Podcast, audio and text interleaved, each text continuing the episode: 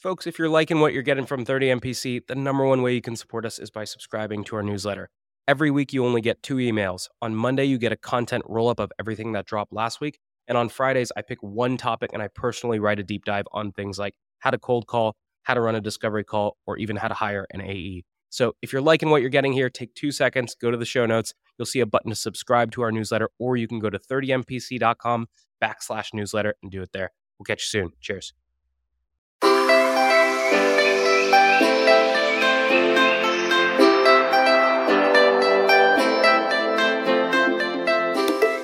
Morning, everybody, and welcome to this episode of 30 Minutes to President's Club. My name is Armand Farrokh, and I'm here with my co host, Nick Cegelski, and we're here with Vin Matano for a part two and a part three. Can you believe that? It's a two parter special, folks. Part number one is going to be focused on everything prospecting. And then part number two is going to be focused on multi threading once you get into an account. Nick, why should people listen? Vin has a really unique approach to prospecting. There's a lot of people out there beating their chest about their cold calling machines. And Vin is the first to admit he's like, I'm really, really good at email prospecting. And so he weights his effort on his email prospecting. But did you know that he doesn't use any sort of cadence or sequence tool at all? And so he takes a very unconventional approach to his email prospecting. And then he also uses other channels like Twitter. And so if you want to learn how to cut through some of the noise, Vin is somebody that you might want to pay attention to. And in this episode, Vin references a couple of email templates that he uses, whether it's a prospecting template or a multi threading email template.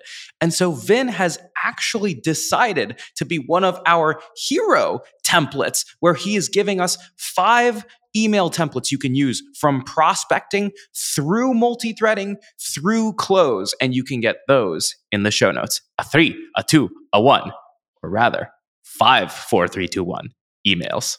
Today's tip to optimize your sales day is brought to you by Boomerang. If you get an email and the action required on that email is going to take you less than two minutes to do, do it on the spot. It's not worth adding it to your to do list, having to look at the item, remember what you need to do. That's going to take you more than two minutes anyway. So do it on the spot, get it off your plate.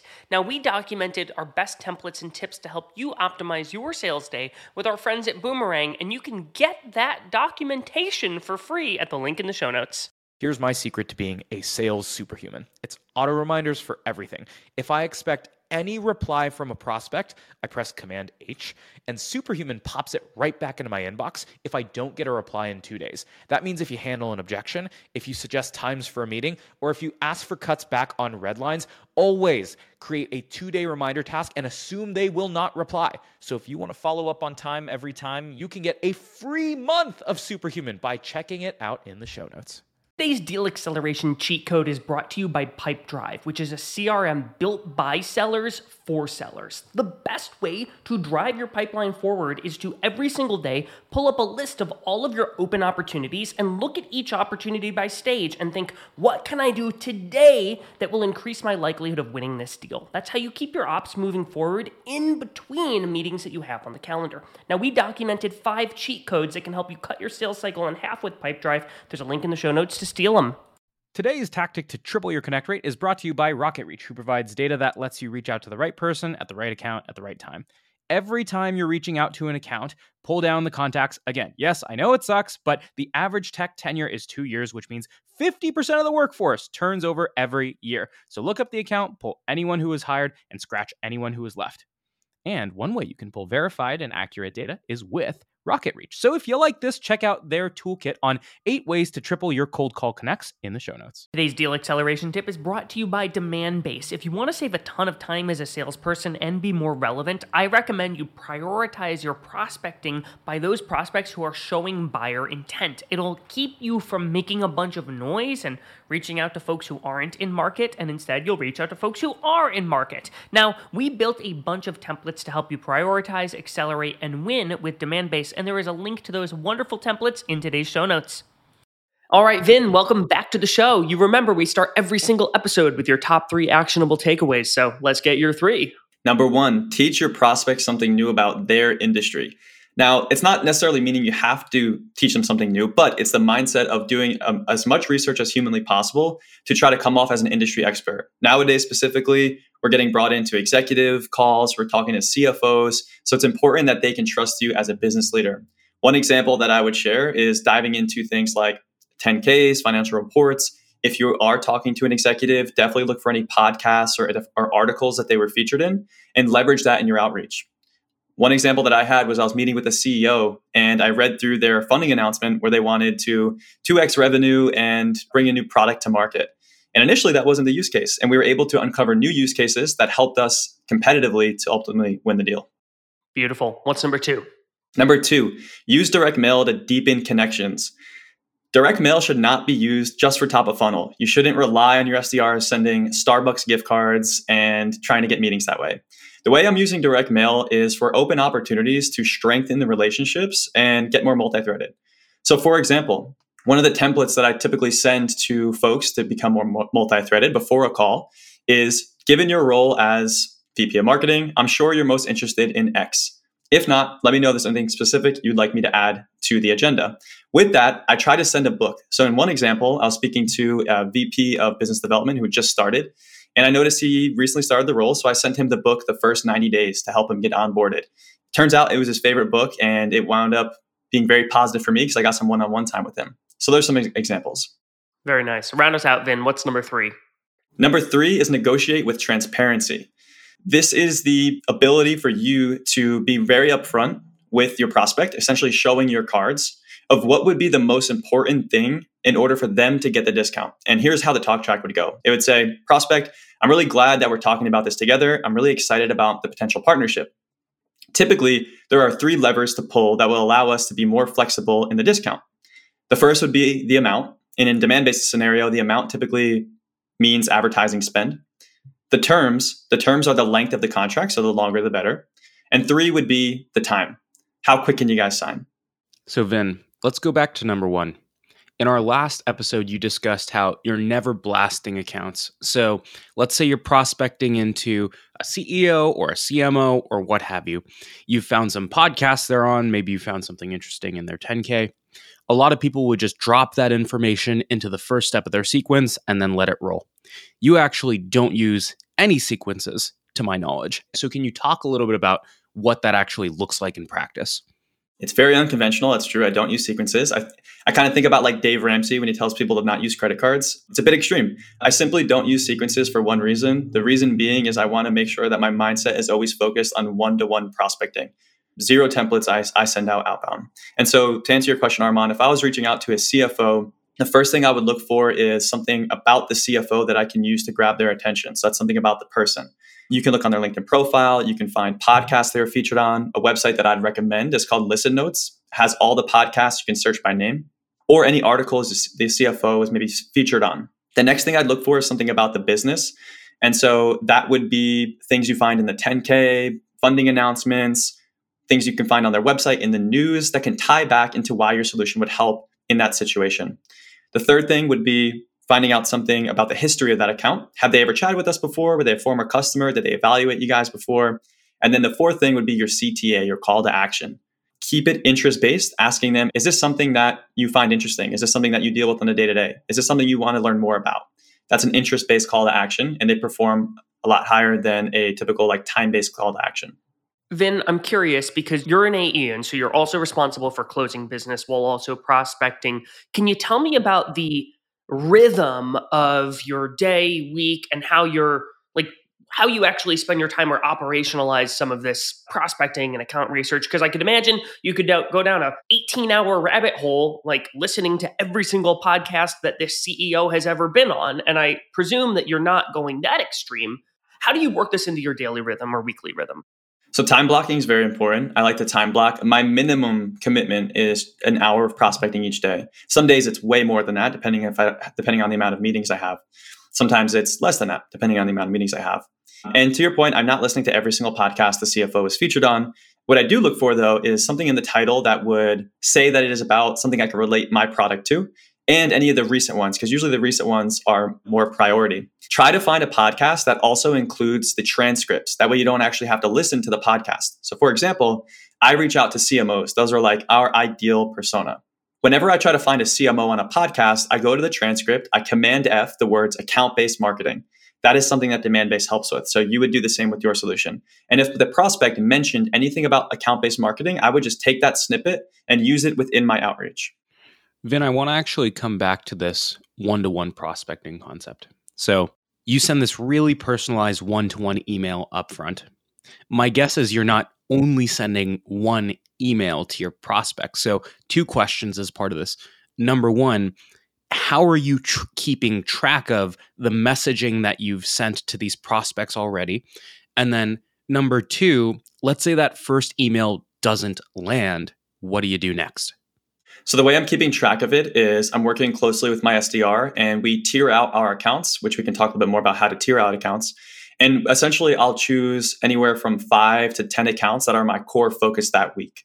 And so I'm only focused on those five to 10 accounts. And I know that my entire week is focused on them. So if I reach out to that account once on Monday, I'm reaching out to, again to them on Wednesday.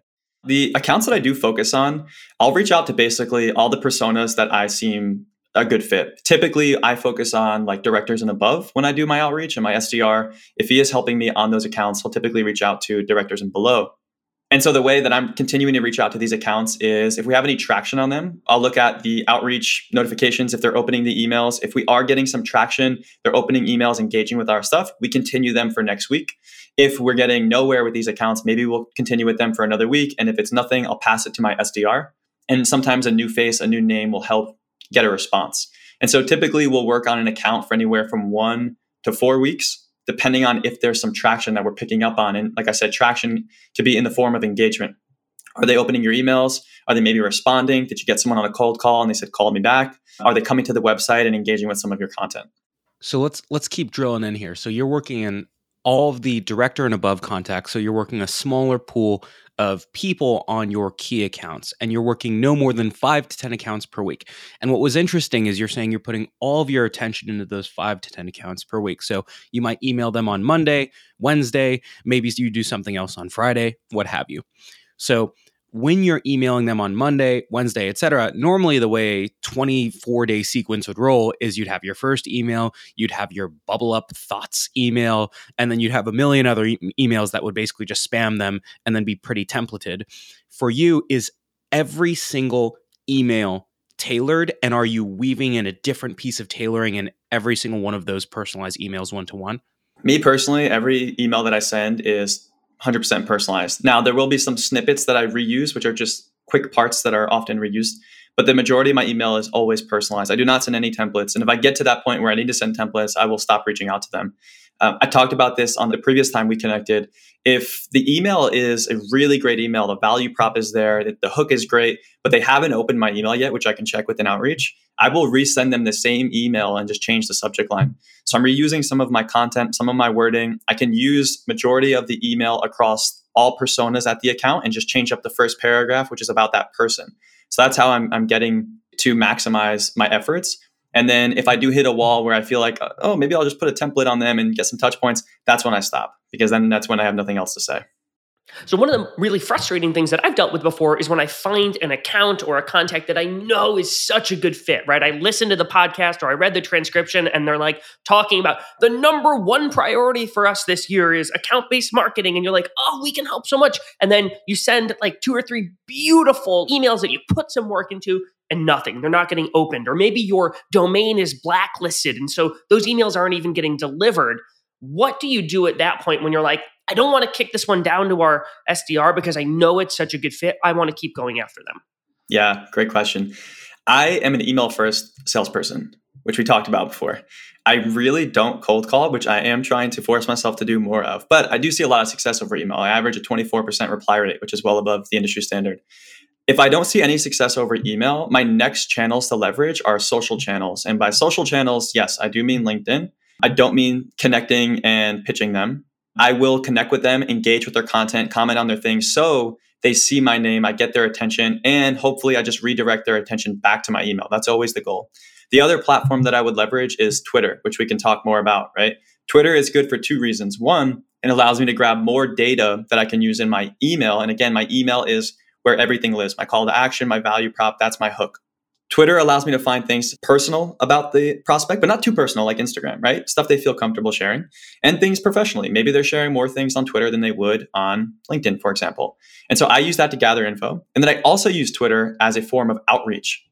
So Twitter is a really great place because there's no noise. It's a low barrier to entry. There's not a lot of salespeople engaging with prospects on Twitter. And you think about the average executive gets over 120 emails per day, their email inbox is very crowded. Think about how many tweets they're getting per day. Probably under five, I would have to imagine, if if not. And so I'm using that to again get their attention back to my email. I might tweet them, not asking for a meeting, not asking for anything, but tweeting them something interesting. You mentioned XYZ about account-based marketing. I found this resource that might help you. By the way, I sent you an email with that information. That's it. So you are publicly calling out the fact that you sent them an email with that information as well. Totally. Yeah. If you got friends on Twitter that are going to make fun of you, feel free to block them or just ignore them. That's what I do. I will literally record a video with my face front and center, tweet it directly to them publicly. Um, I have friends that like it, will text me and be like, What are you doing? I simply don't care. One of my examples that I had was Nick, you had mentioned a really great example, right? You said, Really great a prospect, really great account. I just can't get in front of them. I had the same scenario. I had a CMO from one of my target accounts talking about account based marketing on a podcast and how they're trying to penetrate 200 target accounts. I was like, oh my God, this is the best fit. They don't have any competitors. This is an amazing fit. I was sending email after email after email and nothing. I found his Twitter, and on his Twitter, he was doing like basketball trick shots in his driveway with his, like, that was his thing. He would put up videos doing trick shots. And so I literally recorded a video on my cell phone. You don't need any apps or anything. You don't need to pay for anything. And I was in my room and I had a paper basket and I said, if I make this shot, we have to chat about account based marketing. And I, I tweeted it to him. He replied back to me and said, if you make it backwards, we'll chat. So then I was literally throwing it backwards, making it into the thing. It took me like 15 tries. And I literally got a meeting with a CMO who typically at Demandbase typically comes in at the end of our sales process to sign off. So now I have this guy on my side off the bat, and I have his blessings of, of, of him saying, yes, you can talk to X, Y, and Z person at this company. Well, folks, what happens is because email is this private incognito channel, number one, there's no cost to rejecting you in private. And then number two, it's also the lowest risk chance for sellers because they're not putting any social risk at play. And so it's the most flooded channel. And so when I was uh, running the sales org at Pave, I would get blasted. And it was very clear the sequences were all timed for 8 a.m. 8 a.m. would roll, 801. My inbox had 20 emails in it, and I didn't even read them. I literally just manually archived every single one of them. Versus, I post one LinkedIn post almost every single day. And the number one comment, I always know who it is. And I have had people who are really thoughtful in prospecting literally call me out in the comments before. And then I feel sort of guilty if I don't say anything about it because they're engaging with my stuff. And so, Vin, what you're doing is you're breaking through the noise via Twitter. And I absolutely love it. I'm curious for you. You mentioned that there's a point at which if you have to start sending templates, you stop approaching them. Maybe you try the Twitter thing once or twice, that doesn't work. At what point do you say, hey, I'm going to click pause on this. And then when do you decide to re engage with that account? Like I said, if, if I get to the point where I've said all I can say, sometimes that will be eight emails, sometimes that will be 10 emails. Like if there's enough use case and, and there's enough reason for me to reach out, I will continue to reach out. That's another reason why I don't personally believe in sequences, is because sometimes if you have a 12 step sequence, you're forcing reps to finish out that 12 steps. When in reality, that prospect should only get six steps because they're just not interested, they're not engaging. And so if I truly believe that there is nothing more I can provide to this prospect, I'm going to move on to somebody else because this personalized prospecting works and you can only do it so many times. So whether that takes me six attempts, whether that takes me 20 attempts, I've had a, a story where I reached out to a guy 12 different times over email, cold called him about five times, tweeted him a few other times, and we finally booked a meeting because I sent him a gift that was personalized and that's how I got the conversation rolling and we wound up closing it. So there's some scenarios where you continue based on the data you're getting back. Are they opening my emails? Are they engaging? Are they coming to the website? Is there more and more public data that would suggest that a, a solution like ours can help them? Yes, continue down that story. See if you can get some sort of intro or maybe pass it to your SDR to get a new face in there. This is all in the concept of figuring out relevant triggers, relevant channels to drive to that 24% reply rate. And I love what you're doing is you're staying persistent on the channels, but you're tweaking the approach, whether it's the channel, the messaging, what have you, the trigger, so that you can drive up your reply rate and give yourself more at bats without just smacking them over the head with the same thing over and over. I'm curious to what extent have you played around with time of day or even the day of the week or timing of your emails or touch points? Or do you see that as a complete waste of time? Personally, I see that as a waste of time. For me, if, if I have the time to reach out to them, I'm reaching out to them right now. I don't think time really does play a part in it. At the end of the day, if you are sending an email, someone's going to go through their email at some point in their day, whether it's right now or whether it's at the end of the day.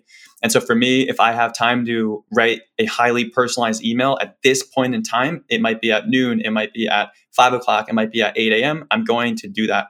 If I'm forcing myself to write every email at 9 p.m., but someday I have a call prep and I don't have as much time and then the email is not as good. I'm all focused on the quality of my emails. And so if the timing affects that, that's not something I'm going to subscribe to. One thing that I actually really admire you for is I know you're you're sprinkling in some cold calls here or there, but you have identified that you are in the top 1% of text-based prospecting, right? Email or LinkedIn or or Twitter. And so you're leaning heavily into your strengths, which is the right thing to do. You're almost like doing the 80-20 rule where you know you're so, so good there. Text based prospecting is the way to go. I'm curious about your LinkedIn approach because I feel like I understand the email one. I feel like I understand Twitter, but LinkedIn is a little bit different in that, like, there's the social networking piece. What's your approach on LinkedIn? My approach on LinkedIn is similar to the other channels. And so, if you remember what I said earlier, email is my main hub. It's where everything, the value prop, the call to action, the hook is going to live. I use all the other channels as ways to get their attention back to my email. And I use LinkedIn in the same way. And so, what I'm doing on LinkedIn is I'm connecting with my prospects, I'm commenting on their posts, I'm engaging with them. I basically just want them to know my name.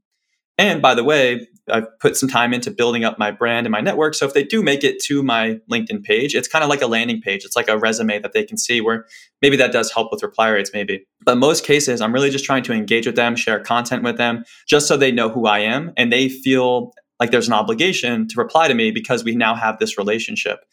Some things that I've done is uh, taking some prospects' LinkedIn posts. I had a prospect. If you guys remember that there was like a meme going on about red flags, like, oh, this is a red flag in a guy or an employer.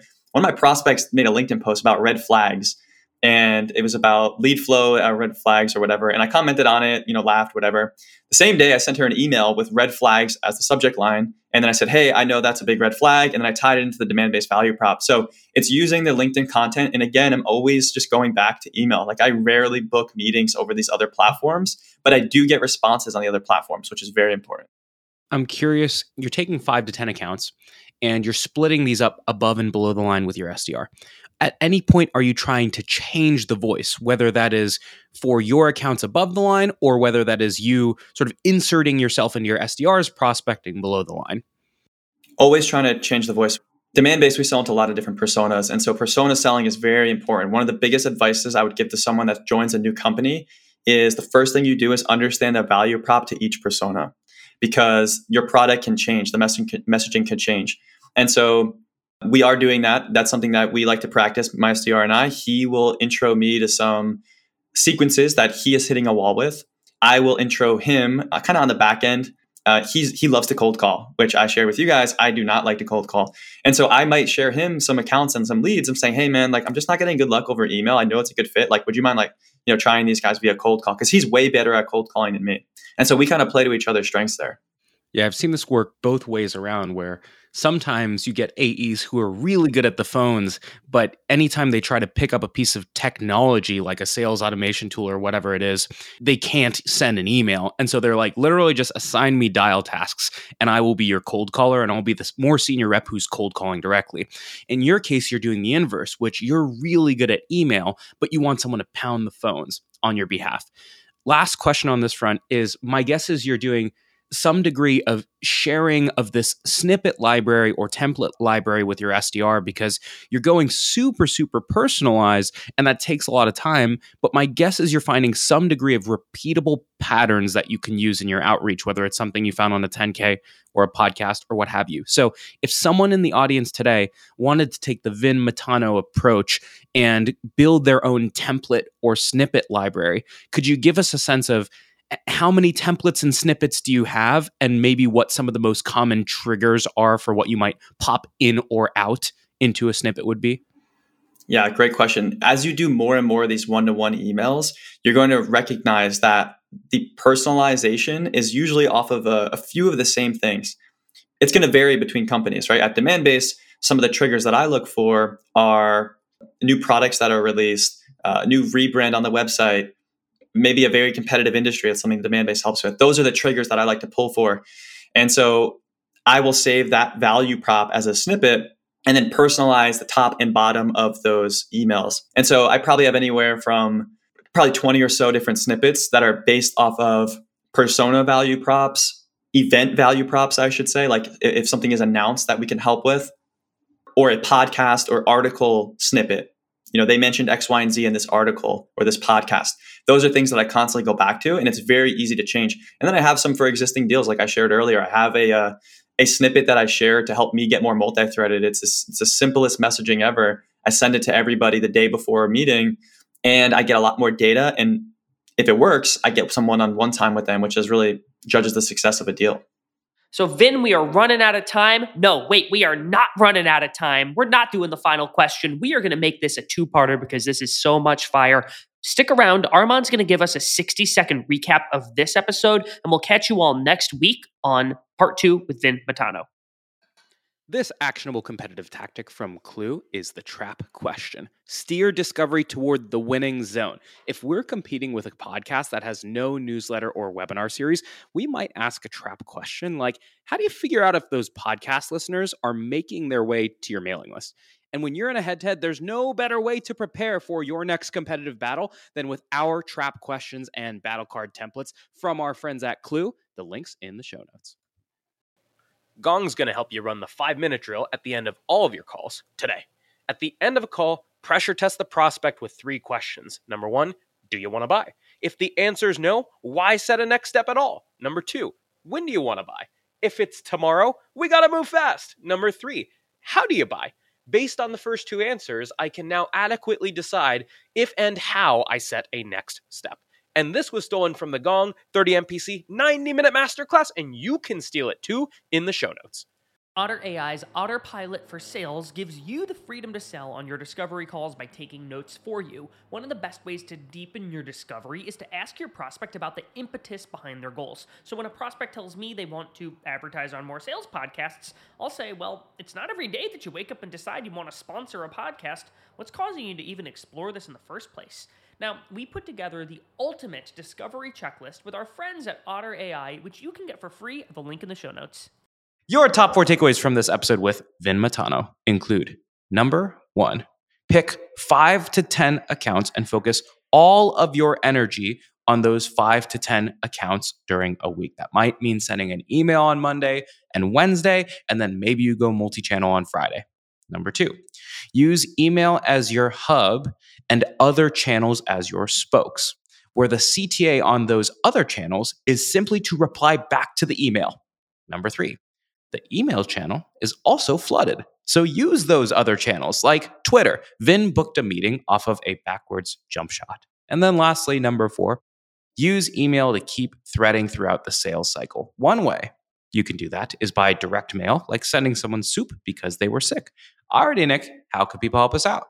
So Vin was extremely generous in putting together these email templates. And my recommendation and how you should use them is go steal them, go grab them, and then tweak them a little bit to make them your own. Because my guess is your voice is not the same as Vin's voice. And it's going to be weird if you start emailing and people are like, wait, you sound very, very different. So go steal that stuff, tweak it, but it should make you a far more efficient seller. And Vin was generous enough to put it together. Thanks for listening. And we will see you next week on part two with Vin Matano.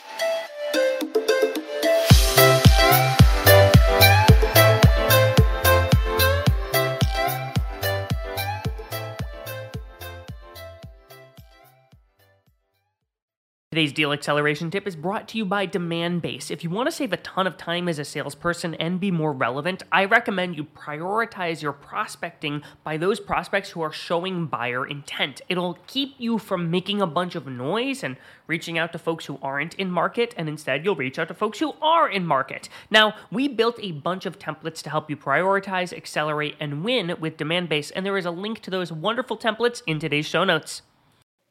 Gong's going to help you run the five minute drill at the end of all of your calls today. At the end of a call, pressure test the prospect with three questions. Number one, do you want to buy? If the answer is no, why set a next step at all? Number two, when do you want to buy? If it's tomorrow, we got to move fast. Number three, how do you buy? Based on the first two answers, I can now adequately decide if and how I set a next step. And this was stolen from the Gong 30 MPC 90 minute masterclass, and you can steal it too in the show notes.